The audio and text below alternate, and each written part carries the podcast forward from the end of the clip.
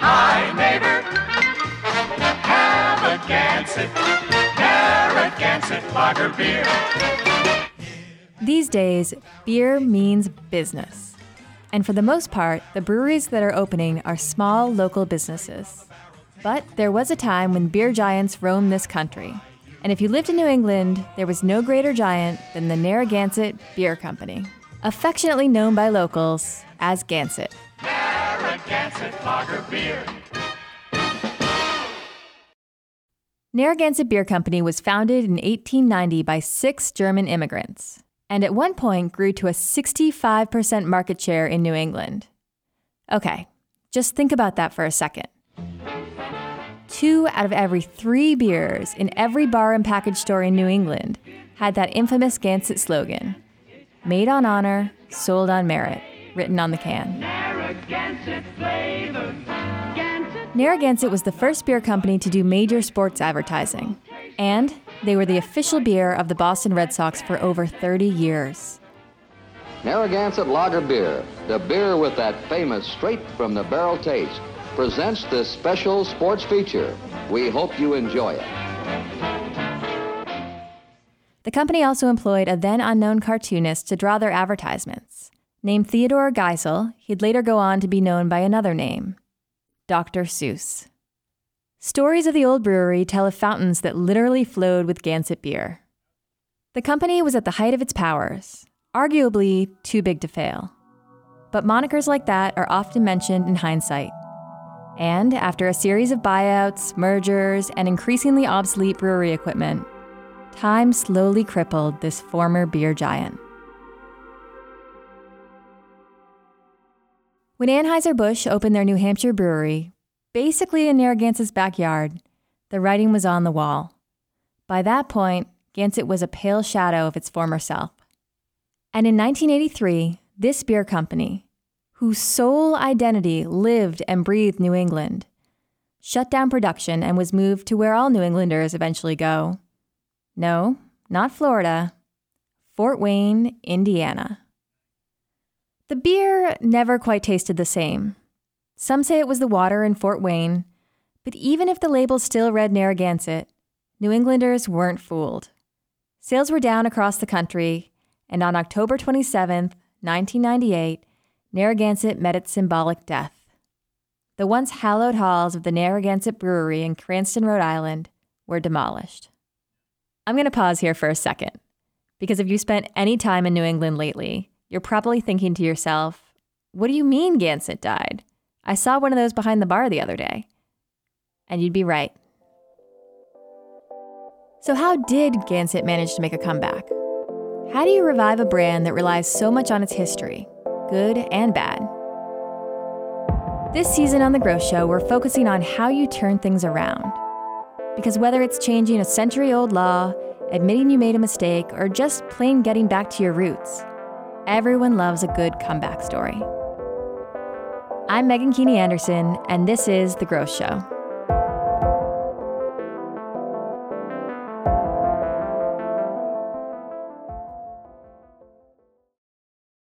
The memories of Gansett never quite left some people's minds. And this story, well, it's basically all in thanks to them. And we begin with our wandering lost hero, Mark Hellendrung. My two college buddies started Nantucket Nectars, and I was with them for you know close to a decade. And Snapple ended up buying us out, and I was kind of in this period of life where I was just trying to figure out what I wanted to do next. I knew I wanted to start out small again and either start something or buy something, and and I was literally sitting in a bar, um, Cappy's in Newport, right on uh, Bellevue there, and uh, I was sitting with a buddy, and this was 2003 or 2002, and so it was before the real proliferation of all these craft beers, and so we had had like a Sam Adams and a Sierra, and, and of course Bud Light and everything else was in there, and I said to the bartender, I was like, "You must have something else. Like, is there anything else out there?" And and this old guy in the corner said, "Give the kid a Gansett," and it was it was just incredible. Like the next thing you know, the whole bar is talking about Narragansett and Curt Gowdy and Red Sox baseball and and all these things. I was just like, wow, what what happened to Narragansett? And then it just took on a life of its own, really. Okay, In this story, Cappy's Hillside Cafe is where this whole pseudo origin story begins. Cappy sits just outside the cobblestone streets of downtown Newport, Rhode Island. But you won't find any Newport tourists milling about here. That's because Cappy's is a locals bar. One of those places with a million stories in the floors, on the walls, and hiding in the rafters. Generations of Rhode Islanders patron the bar, many of which have connections to the old Gansett. This is a wonderful place here. It's not because of the beer, but it, it, it's because of the connection of natives that are left here. And there's very few natives left. It's like a family here. Most of these people I grew up with, and their fathers hung out here too. Uh, Kenny Bidlack, who he could really give you more insight on that. My name's Ken Bidlack, B I D L A C K. 74 years old. I grew up probably drinking underage like a lot of people in the in the city here. And the most popular beer back in the days when I started drinking, I was probably 17 or 18, was um, Narragansett. My dad and mom would take my brother and I after work. We'd meet them and and um, we'd go in a couple of their favorite bars, and that's all there was in there was Narragansett. That was the most popular. Dad would have Narragansett, and um, all the all the guys were up there, and most of the bottles along the bar were Narragansetts. The idea to bring back Narragansett beer began at a local Rhode Island bar, and it would take that same local approach to reignite the brand. Yeah, I did uh, a lot of different things when I got the, the brand back. One was just talking to as many people as possible because it, you know, it had fallen on rough times, and I just wanted to get as much information as possible. Like who who were the Haffenreffers? What were they like? That was the family that used to own the brewery, and then we had this great. Uh, I took out an ad in the uh, Cranston Herald, which is like the local paper, and I invited all former brewery workers to come to the VFW hall and just share their stories. And these people all brought like old cans and old advertising and, and all this great stuff that we then used to kind of recreate the packaging and the branding and all that stuff. But most importantly was probably um, finding Bill Anderson and, and, getting that recipe back because it was uh, I knew enough about brewing beer to be dangerous, but he was he's a brewmaster. You know what I mean? I'm just I'm just some guy who knows a little bit about it. Bill Anderson was the last brewmaster at Narragansett before it shipped out of Rhode Island. And he's really like the wise old mentor character in this heroic journey story. When Mark talks about working with Bill, his whole demeanor changes, and his face lights up electric. He he was uh, he was he was old school to to use a kind of overused cliche, um, but he was very uh, specific about how to brew beer and and the standards and the quality and the technical aspects and, and doing it right. And you know also like talking to your grandfathers like they don't do it like this anymore. And i remember we had uh, when we launched the beer we were at uh, cellos in east providence. So the tv station was there and and uh, and bill's there. And and so they they poured the first draft beer like they always poured beer which is without a head now. They pour it down the side so mm-hmm. you get as much beer as you can. And he started yelling at the waitress, bartender. I'm like, Bill, chill out, man. We can't get kicked out of our first account on the first day. He's like, well, these people today don't know how to pour beer anymore, and it and and so then he goes into the science of why you pour beer with the head and yeah. release all the uh, the CO2 and all that other stuff to get a more flavorful drinking experience. So it was cool. It was, it's great. It, it just there's so much knowledge that are, is in those older generations that that sometimes just doesn't get passed down. That it, it was a privilege and, and, and great joy working with Bill. But the best advice Mark got on his quest to bring back Gansett? I'll never forget Bill Considine, whose dad used to be the uh, vice president of sales and marketing for the brewery back in the day, and then uh, he went on to own a distributorship that was selling Narragansett beer. He, when I got Narragansett back, I sought him out and got a lot of advice from him. But the one thing he said is, Mark, don't fuck it up. And that was, it, it was really just a message to me to stay truthful to the soul and, and just the history and heritage and everything of, of Narragansett beer. So, yeah. yeah. And Mark's honest about where exactly nostalgia fits into this whole equation. You can only get by on Dr. Seuss memorabilia, old slogans, and memories of the Red Sox for so long.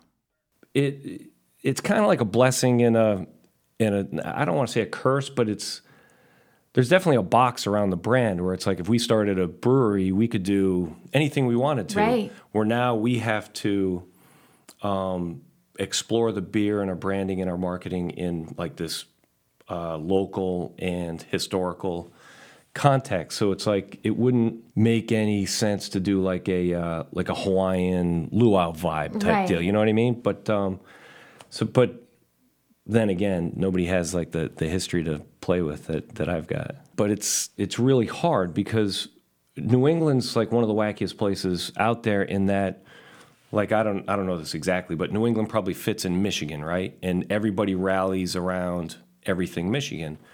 Whereas Connecticut is half Boston, half New York, and Rhode Island is like this weird place on the side that everyone likes to visit, but nobody really wants to move there. And then you've got Boston, which is the hub, right? And then you've got the People's Republic of Vermont, and then you've got, you know, Laconia and, and Bike Week up in New Hampshire, and then Maine, you've got the, the coast. So it's it's this awesome collection of individuality. And aside from, you know, the Patriots, I don't think anyone's really collectively unified it. You know what I mean? It's weird. So is that what you guys are going for? Are you? I mean, is, We're would trying, that be a nice? I, I don't. I haven't figured out how to do it. I mean, so maybe there's somebody out there who who can and give me a call or shoot me an email or whatever. But part of, I think Narragansett's fitting in is is certainly its it, its story, right? Because it, it's um it's not a you know a Super Bowl advertised NASCAR brand. It's got just a, a real history to it, and, and we treat that like foremost and most seriously. It's it's this brand that that's got 126 years that that we respect and, and honor and, and try to build upon like a, a building really, and just brick by brick and piece by piece. And and um, you know, it, a brand is kind of just like this collection of promises, right? And if it's the official beer of the Red Sox and made in Rhode Island and this and that and everything else, and you just start canceling all those things, then then what's left of the brand? And so conversely, to put it back together, we had to brew here. And so that's why getting it going again in Pawtucket was so important. All of the early marketing efforts really centered around a singular goal, one that Mark knew would be essential in bringing back Gansett.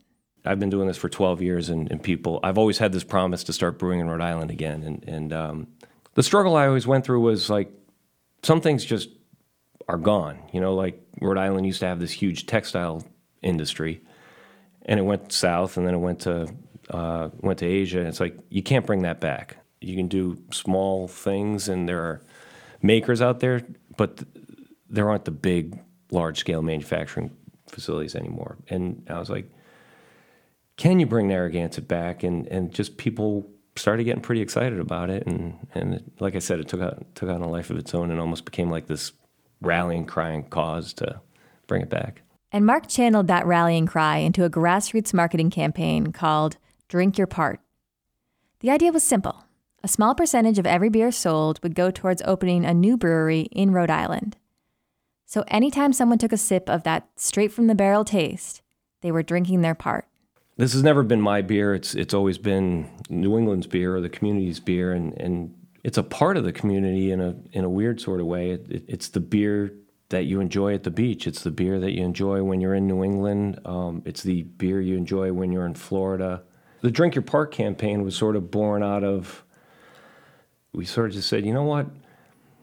I can't will this brewery, and I can't will five times greater sales or anything like that. It just we all have to do it, and and so that uh, that became the rallying cry, and and it happened.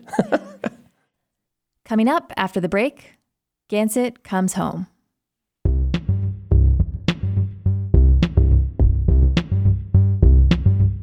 You're probably listening to this podcast because you want to know what it takes to grow a business. And to do that, you need to know strategy, marketing, sales, and everything in between. If you want to fine tune some of those skills yourself, head over to HubSpot Academy. They offer entire courses as well as shorter individual lessons on blogging, user experience, inbound marketing, sales, even Facebook marketing. Check out their entirely, completely, totally free training at hubspot.com/grow. Did I mention they're free? Go to HubSpot.com slash grow. That's H-U-B-S-P-O-T dot com slash grow. Sign up for your first class and get started growing your business.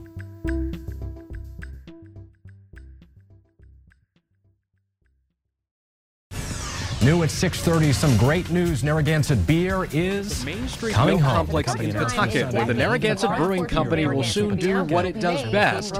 Back in Rhode Island, this will be.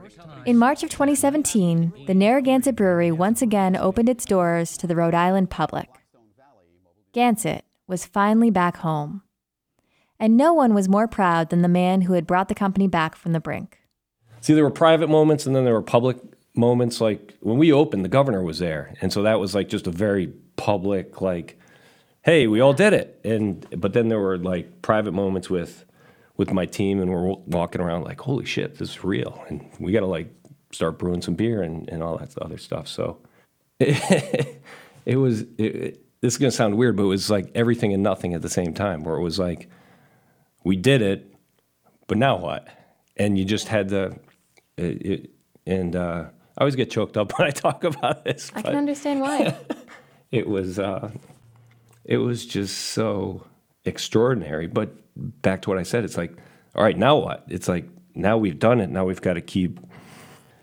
What's the next chapter? Like the Drink Your Part campaign's over now, right? Right. So it's it's um, what's the next campaign and what's the next uh, story and what's the next um, you know, what's the next bar we need to get into and, and all those types of things. So I, I just sort of take this not too high, not too low. You, you just sort of weather the storm. And, Yeah. and so, so yeah, while it was this great moment, there was still always the, hey, we gotta, we gotta do the next thing here.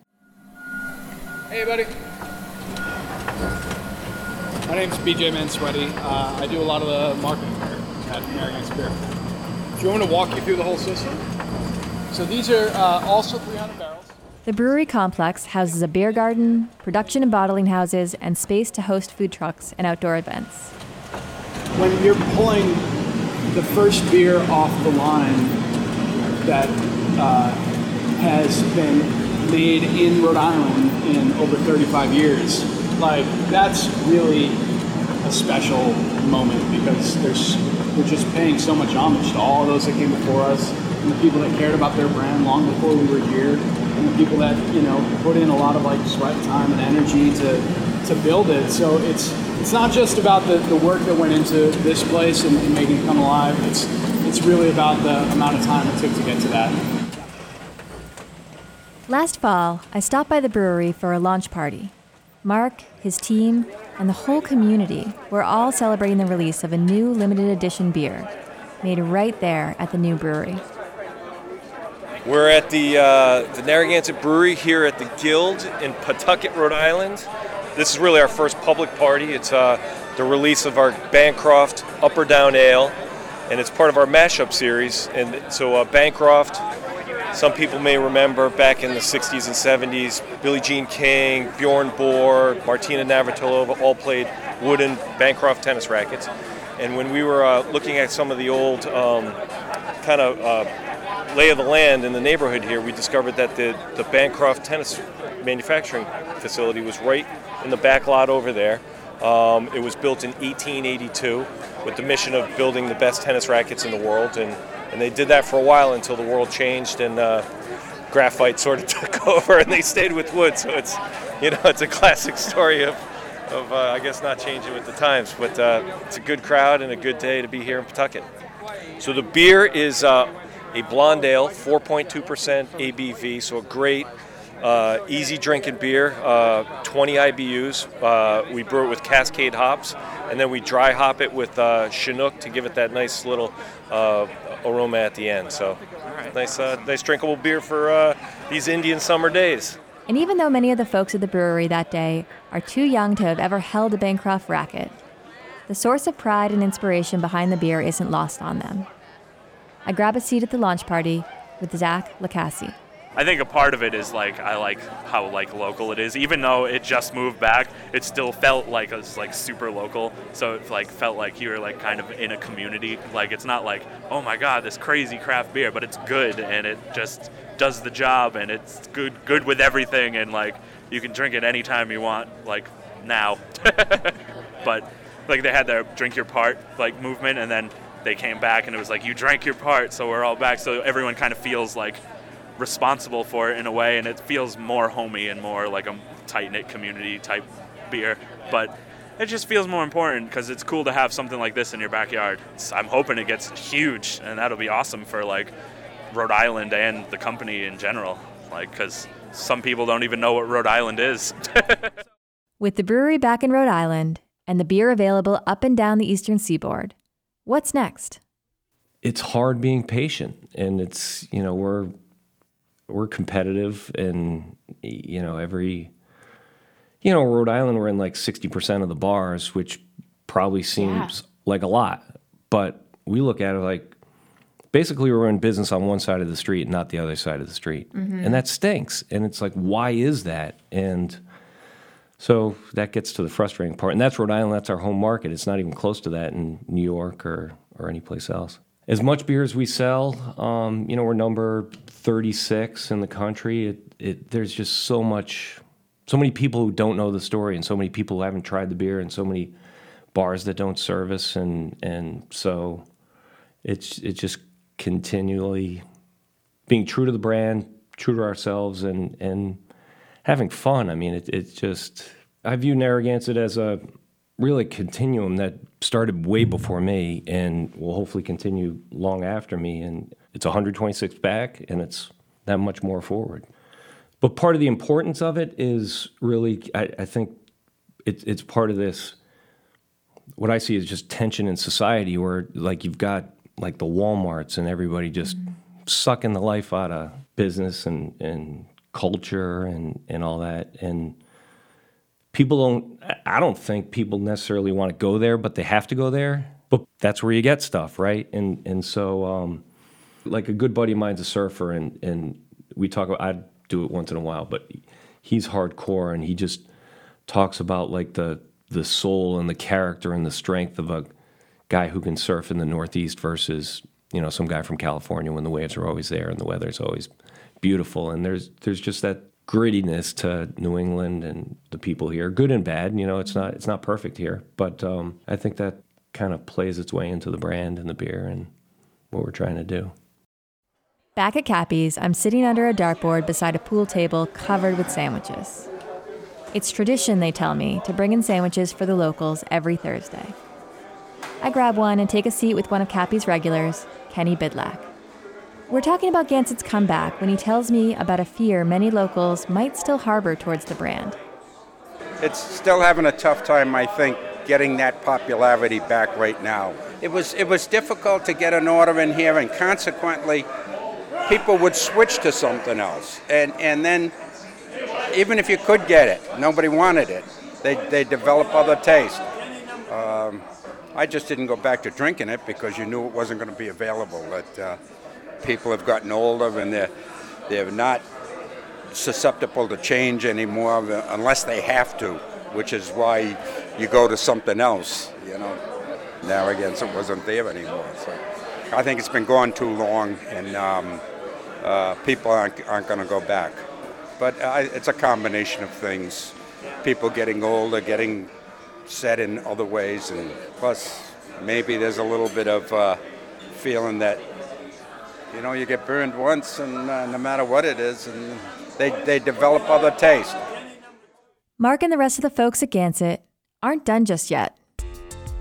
And I, for one, will be keeping an eye out for what this brewery has on tap next.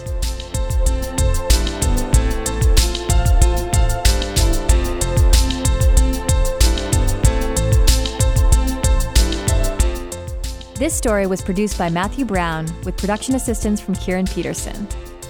We'd like to thank all the folks at Narragansett Beer and Cappy's Hillside Cafe. You can see behind the scenes photos and learn more about Gansett's history in this week's newsletter, which you can find over at thegrowthshow.com. And if you haven't subscribed to the show yet, what are you waiting for? We have a whole season worth of incredible turnaround stories coming your way. So grab a beer and go subscribe now. Next week, we're talking lies, murder, and little green fairies. Okay, I'm your host, Meghan Keaney Anderson, and hey, thanks for listening.